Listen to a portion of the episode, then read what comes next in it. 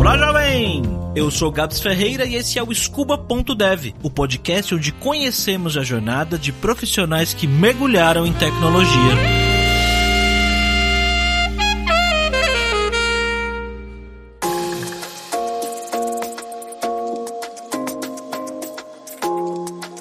O Raoni tem uma história parecida com a de muita gente. Ele foi fazer um curso na faculdade de algo que ele achava que seria o sonho profissional de sua vida, e quando chegou no mercado não era bem aquilo. No caso dele foi veterinária. Ele gostou bastante do curso, das pessoas que conheceu lá e do que aprendeu, mas na hora de trabalhar realmente foi um pouco difícil pro Raoni, ele não se deu bem e falou, putz, preciso fazer alguma outra coisa, e ele decidiu fazer uma segunda faculdade, só que dessa vez de engenharia mecânica.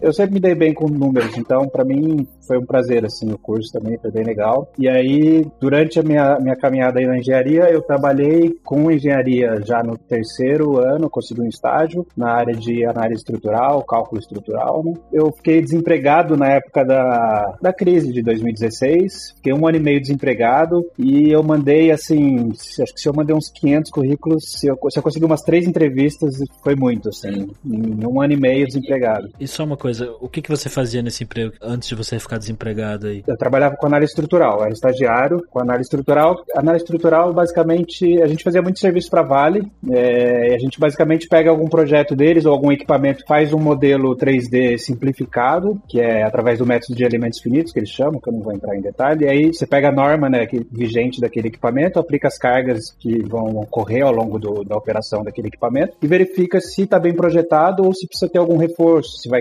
quebrar, se precisa melhorar. Então era basicamente isso, assim, o trabalho, que eu gostava bastante, assim, era legal, mas eu não tava vendo, eu acho que a galera da engenharia também tá passando muito por isso, você não vê muito uma, uma luz no fim do túnel tão boa quanto a gente tá vendo hoje em T I, né? De conseguir crescer, de conseguir um salário melhor, de conseguir... E, e é uma área bem puxada, assim, de conhecimento, de você, a galera faz mestrado, doutorado, assim, é bem aprofundado pra você poder crescer mesmo. Então tava me frustrando, e o meu irmão, ele hoje Ele, ele é biólogo e ele fez pós-doutorado, mestrado, doutorado e tal, e ele acabou virando cientista de dados. E na época eu tava procurando alguma coisa na área de programação, aí conversei com ele, ele falou, ah, dá uma olhada em ciência de dados e tal. Aí eu comecei, na verdade, em programação, comecei vendo um pouquinho de Java, aí tava meio perdido, aí um amigo meu falou Python, aí na, na conversa com meu irmão sobre ciência de dados, aí eu vi que Python e ciência de dados tinha tudo a ver, aí falei, é isso que eu vou fazer. Mas, Aluni, por que que você resolveu estudar programação? Você já tava pensando em fazer algum tipo de transição ou foi alguma outra, algum outro motivo? Na verdade, Na verdade, inicialmente foi para tentar melhorar um pouco meus conhecimentos, abrir um pouco meu leque, foi aquela coisa de, sabe, quando você não conhece o mundo, você não tem nem, sabe nem as dúvidas que existem sobre aquilo, então eu, a minha ideia era, era conhecer, estudar, ver qual que era esse universo, porque eu não tinha nenhuma noção, né, aí você começa a ver que é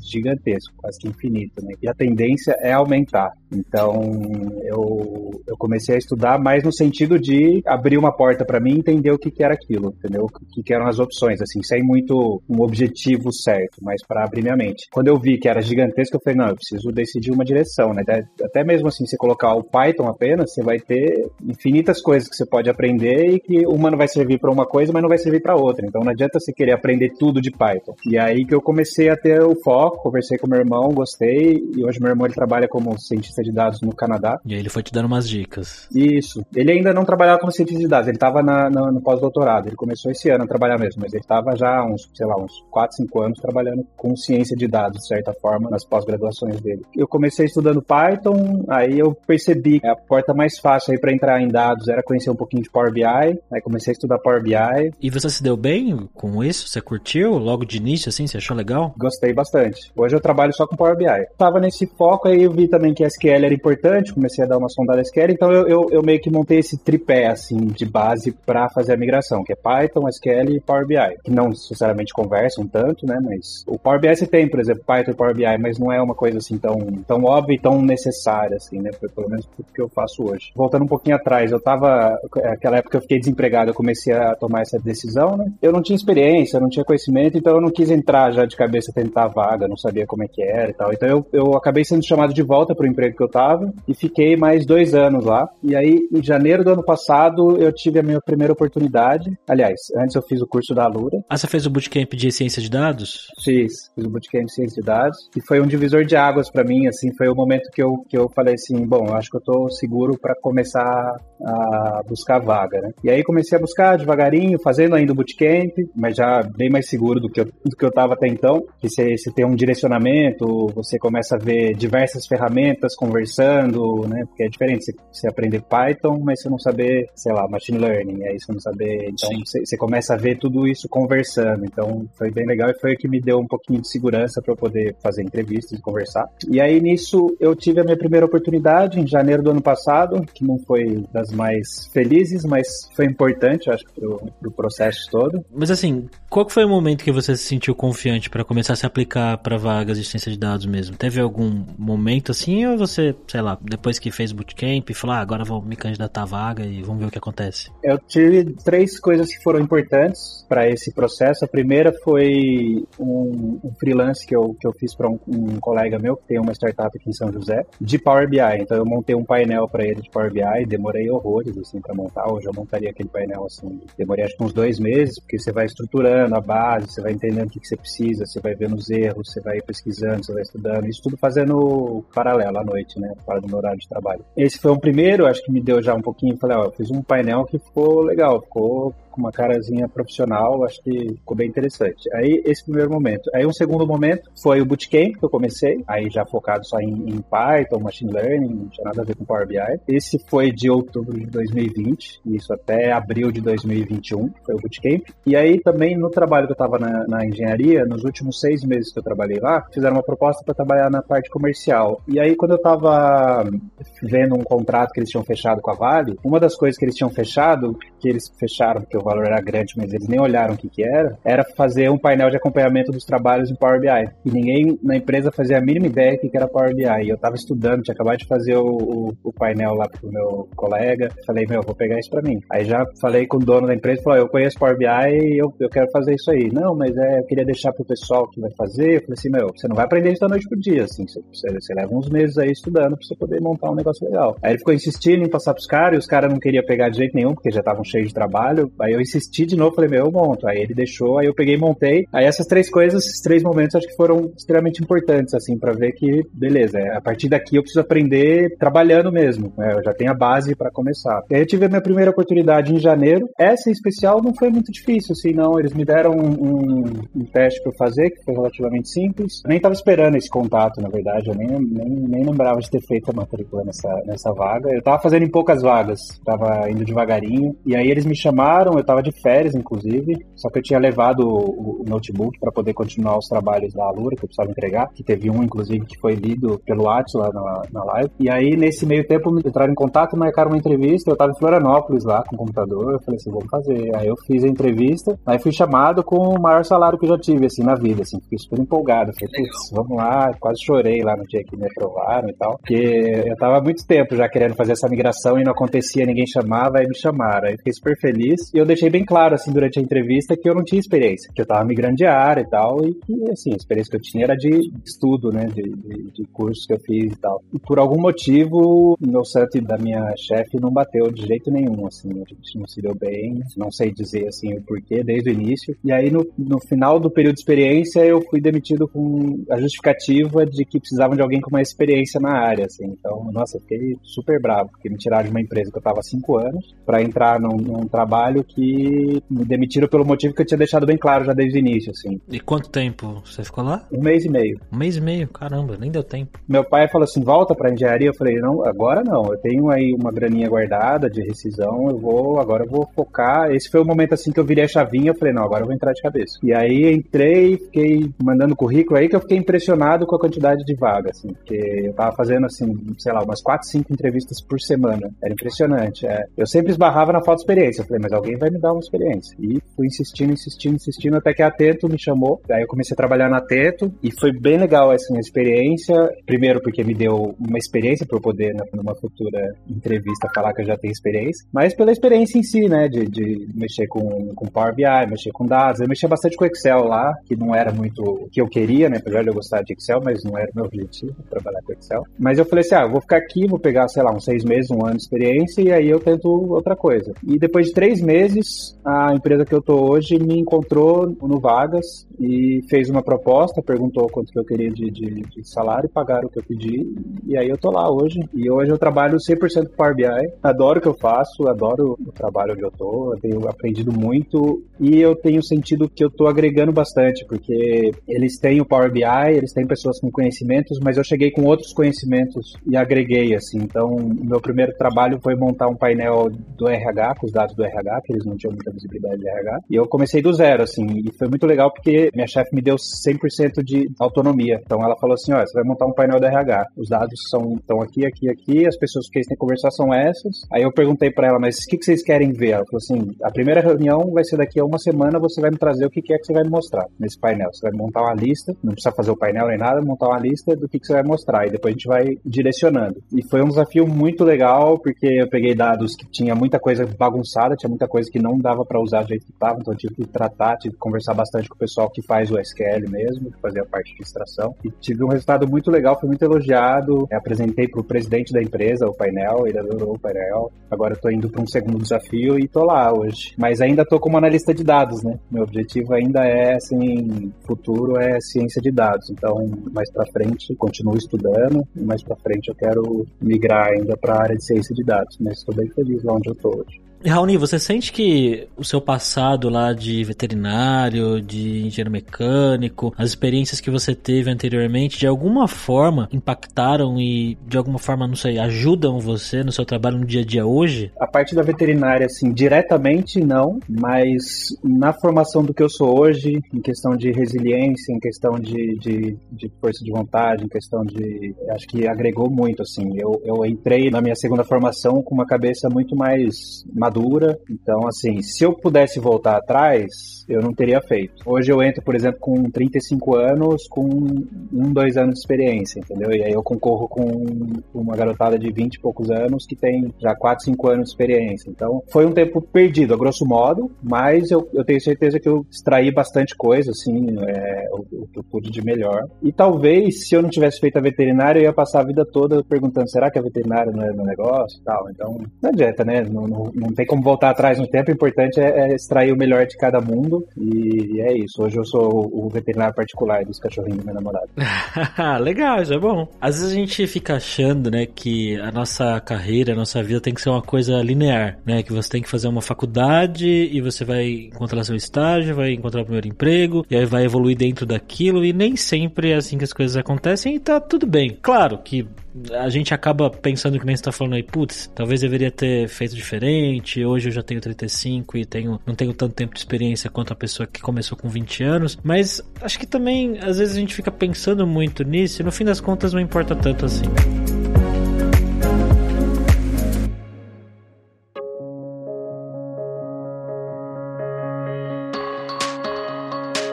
Mas você sente que essa questão da idade, de alguma forma, na hora de você procurar emprego, fez diferença? Teve empresa que você acha que teve algum tipo de preconceito, algo do tipo? Com certeza. A parte de júnior, eu tive alguns momentos que falaram mesmo que a minha idade era pra pleno e, assim, pra mim não fazia nenhum sentido, assim, que pra mim pleno júnior é mais questão de experiência do que de idade, né? Eu não tava pedindo um salário compatível com a minha idade, eu tava pedindo um salário compatível com o cargo, né, com a função, com o nível. Mas eu tive, sim, com certeza, assim, achei que em alguns momentos rolou um certo preconceito, mas, assim, acho que a coisa tem melhorado bastante. A gente tem visto muita gente entrando aí com trinta, quarenta anos e dando certo, né? Uma pessoa que me ajudou muito nesse processo, que foi a, a Priscila Alcaça, ela foi consultora durante o Bootcamp de R H, então a gente teve umas conversas durante o Bootcamp, que foi uma cortesia do, do Bootcamp, foi bem legal, ela, ela me ajudou muito, assim, a, a estruturar bem o LinkedIn, e uma das coisas que ela me falou, que eu guardei, que eu falei assim, ó, essa é a minha última mudança de direção, né? Porque a gente, eu fui da veterinária para engenharia, e engenharia para dados. E eu falei para ela que seria a última mudança. Ela falou, não, cara, assim, daqui a dez anos pode ser que você mude. E bom, não tem problema, é que nem você falou, a coisa não precisa ser linear. A gente cresceu com os pais que tiveram uma, uma formação, digamos assim, linear, né? Quem é filho de engenheiro, de médico, de advogado, é aquela coisa linear. Hoje a coisa mudou. Eu ouvi um dia, eu não lembro bem os valores, mas que a maioria das funções que existirão daqui a dez anos nem existem. E o mercado de tecnologia, de forma geral, está precisando muito de profissionais. Então, cada vez menos as empresas se importam com a idade das pessoas. Claro, que nem você falou, tem lugares que tem esse preconceito ainda, que tem essa questão de, ah, não, mas você com essa idade deveria ser sênior, mas é uma besteira sem tamanho, assim. Eu acho que a gente tem que falar bastante sobre isso, até para mostrar para as empresas e, e abrir portas para as pessoas, mesmo porque, né, cara, você falou aí, né, putz, já passei por alguns perrengues, eu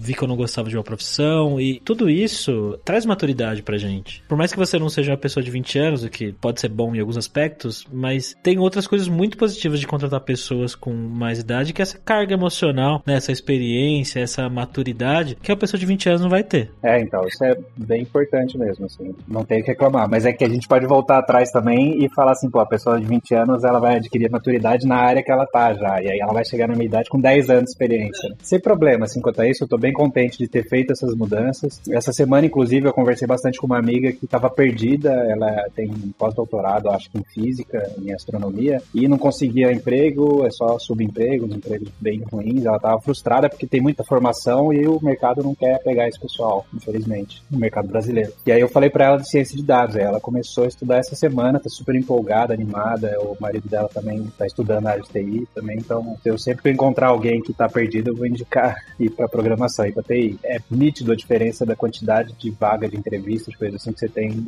de T I hoje para as outras. E você falou um pouco aí de estudos, né? Como que você se organizava para estudar ciência de dados? Tanto na Alura quanto no, no Bootcamp, você criava projetos por fora, você criou um portfólio, como é que você fez aí essa, essa organização? As minhas noites eram, ainda são, né? Minhas noites são para estudar ciência de dados, então toda noite. Tem um, um projeto também de música, então eu, eu dou uma revezada aí um pouquinho entre ciência de dados e, e eu, hoje eu tô fazendo o curso do Megaron e eu tô montando portfólio, eu vou começar a montar um portfólio em cima dos trabalhos que eu vou fazer do, ao longo do curso, né? Eu vou pegar o da, o da Alura, do Bootcamp da Alura também, que foi bem legal. É, o trabalho que foi lido também, que foi escolhido para ser lido numa live no Bootcamp da Alura também vou, vou colocar. Então eu vou montar, eu tô montando ele num H T M L, numa página, para ficar bem, bem profissional, assim, bem bonito, né? Então pega devagarinho e eu vou montar ele em inglês.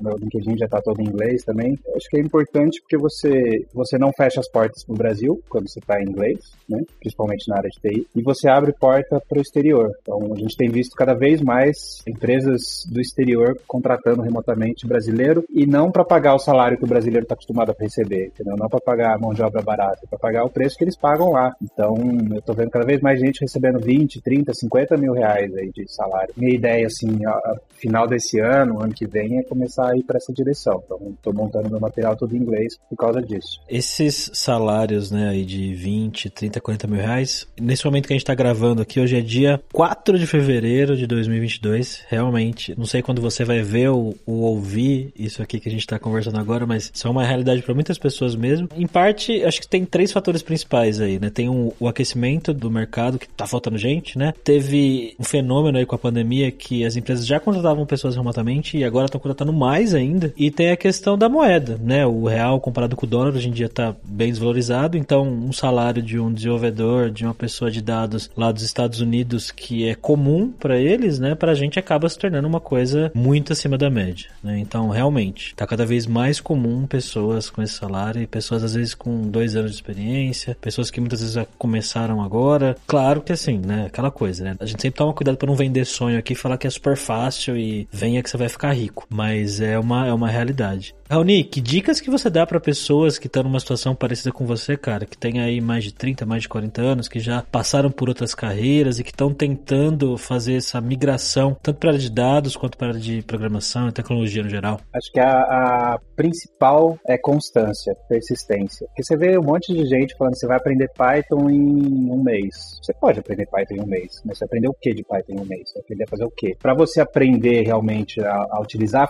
como uma ferramenta, saber o que fazer com ela quando você precisar, é dois, três, quatro anos sem parar de estudar, todo dia um pouquinho fora do horário de trabalho, sem ligar para a idade. Eu percebo que o mercado brasileiro ele está um pouco atrasado com relação ao mundo, mas ele segue a direção do mundo, não tem jeito. Quando eu fiz uma, uma entrevista para trabalhar na Inglaterra, mas na, na engenharia, eles já olharam meu currículo e falaram assim, você tem que tirar a idade, você tem que tirar sexo, gênero e outras coisas. Então, para eles já não importa a idade. Eles vão pagar aquilo que você vai entregar. Se você tem setenta, se você tem trinta, se você tem dez anos, o problema é seu. Se você é homem ou mulher, se você é, é transgênero, não é, não é problema da empresa. Eles querem entrega. Então, assim, o Brasil vai seguir essa direção. Hoje a gente ainda tem um certo preconceito, mas está diminuindo. Então, a idade não vai ser problema. Se você tem sessenta anos e está a fim de entrar, manda bala, estuda, corre atrás. Está cheio de curso gratuito, está cheio de, de, de live, de gente fazendo live. Tem muito material, então dá para aprender por conta. Por conta você acaba levando um pouco mais de tempo, mas às vezes financeiramente compensa, mas depois você vai direcionando para cursos pagos e tal, que vale muito a pena. Da Alura, que tem bastante material. Então, a minha dica é persistência. Quando você chegar naquele problema, você tá travado, travado, não consegue resolver e desanima, insiste até resolver, não desiste daquele problema, porque mais pra frente você vai ter esse mesmo problema. Você vai ter essa mesma trava e você vai desanimar de vez. E persistir e resolver passo a passo cada um dos problemas que vão aparecer. Cada dia fica um pouquinho menos difícil, né? Exatamente. Mas só vai ficar um pouquinho menos difícil porque você ficou há dois anos lá se matando. Foi muito especial pra mim um momento que um colega meu veio perguntar, veio perguntar algumas coisas sobre ciência de dados, que ele tava fazendo uma pós, e ele tinha um, uma tarefa pra fazer no Python, um códigozinho lá pra resolver um problema. E ele pediu ajuda, e eu olhei, e eu falei, nossa, não, não sei fazer isso, né? Eu nunca fiz isso, eu vou sentar e fazer, juro, eu fiz acho que dez minutos certinho. Eu desacreditei, eu falei assim, eu só sei fazer esse probleminha porque eu tô há dois anos estudando. E eu fiz sem muita dor de cabeça, sem dificuldade, assim, e não era um negócio ultra simples, né? E aí, às vezes, a pessoa vê você fazendo isso e fala, nossa, como você é inteligente, meu Deus, como você é um gênio, e não é isso, né? Tô longe, quanto mais curso eu vejo, mais eu vejo que eu não sei nada, assim, que eu tô bem longe de... Mas é isso, é persistência e, e em algum momento tem que enfiar as caras, em algum momento você tem que falar, pronto, agora tem que ir, e ou não, você já tem, entendeu? Tem muita coisa que você vai aprender no trabalho, não tem jeito, você não vai aprender fazendo curso, não vai aprender as dificuldades do dia a dia, porque no curso o cara te dá uma base já bem estruturada, ou se tem um problema ele já sabe qual é a solução, já sabe como resolver, já te mostra a solução, e é bem mais fácil, você chega no trabalho, os caras te dão um negócio assim, você fala, e agora, cadê o, o professor que tava me ensinando pra ele me ajudar? Não tem. Se você já conseguiu a sua primeira oportunidade do mercado de trabalho de tecnologia, se identifica com isso aí que o Raoni falou por último, né? Quando você estuda uma coisa ali na teoria, no curso, no livro, no bootcamp, é uma coisa. E quando chega no trabalho do dia a dia, aí, meu amigo, aí, meu amigo, o negócio muda, né? Porque o mundo real, o trabalho do dia a dia são coisas que a gente realmente não espera e nem imagina, né? A gente não tem ideia de como é o trabalho de verdade antes de estar lá pra efetivamente fazer, mas faz parte. Você que ainda não começou ou que está começando, não se desanime, porque assim mesmo faz parte do processo, sofrer um pouquinho no início ali até você se acostumar e realmente pegar o ritmo, tá tudo bem. Obrigado, Raoni, pela sua história, mais uma história inspiradora de alguém aí que fez essa transição de carreira depois dos trinta anos, que ainda é jovem, tá? Muita gente acha que tá velha com essa idade, mas não tá, beleza? Não existe isso. E parabéns pela sua trajetória, cara. Se você tem uma história interessante também pra contar aqui no Escuba ponto dev, eu vou deixar o link do meu Telegram na descrição do episódio. Você pode me mandar um texto ou um áudio lá. Pode ser que eu demore um pouquinho pra responder, mas eu sempre escuto e respondo todo mundo, beleza? Te vejo no próximo episódio. Tchau, jovem!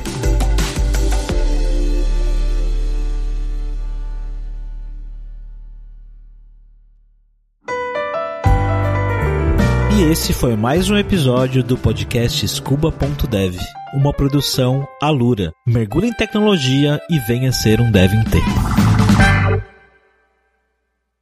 Este podcast foi editado por Radiofobia Podcast e Multimídia.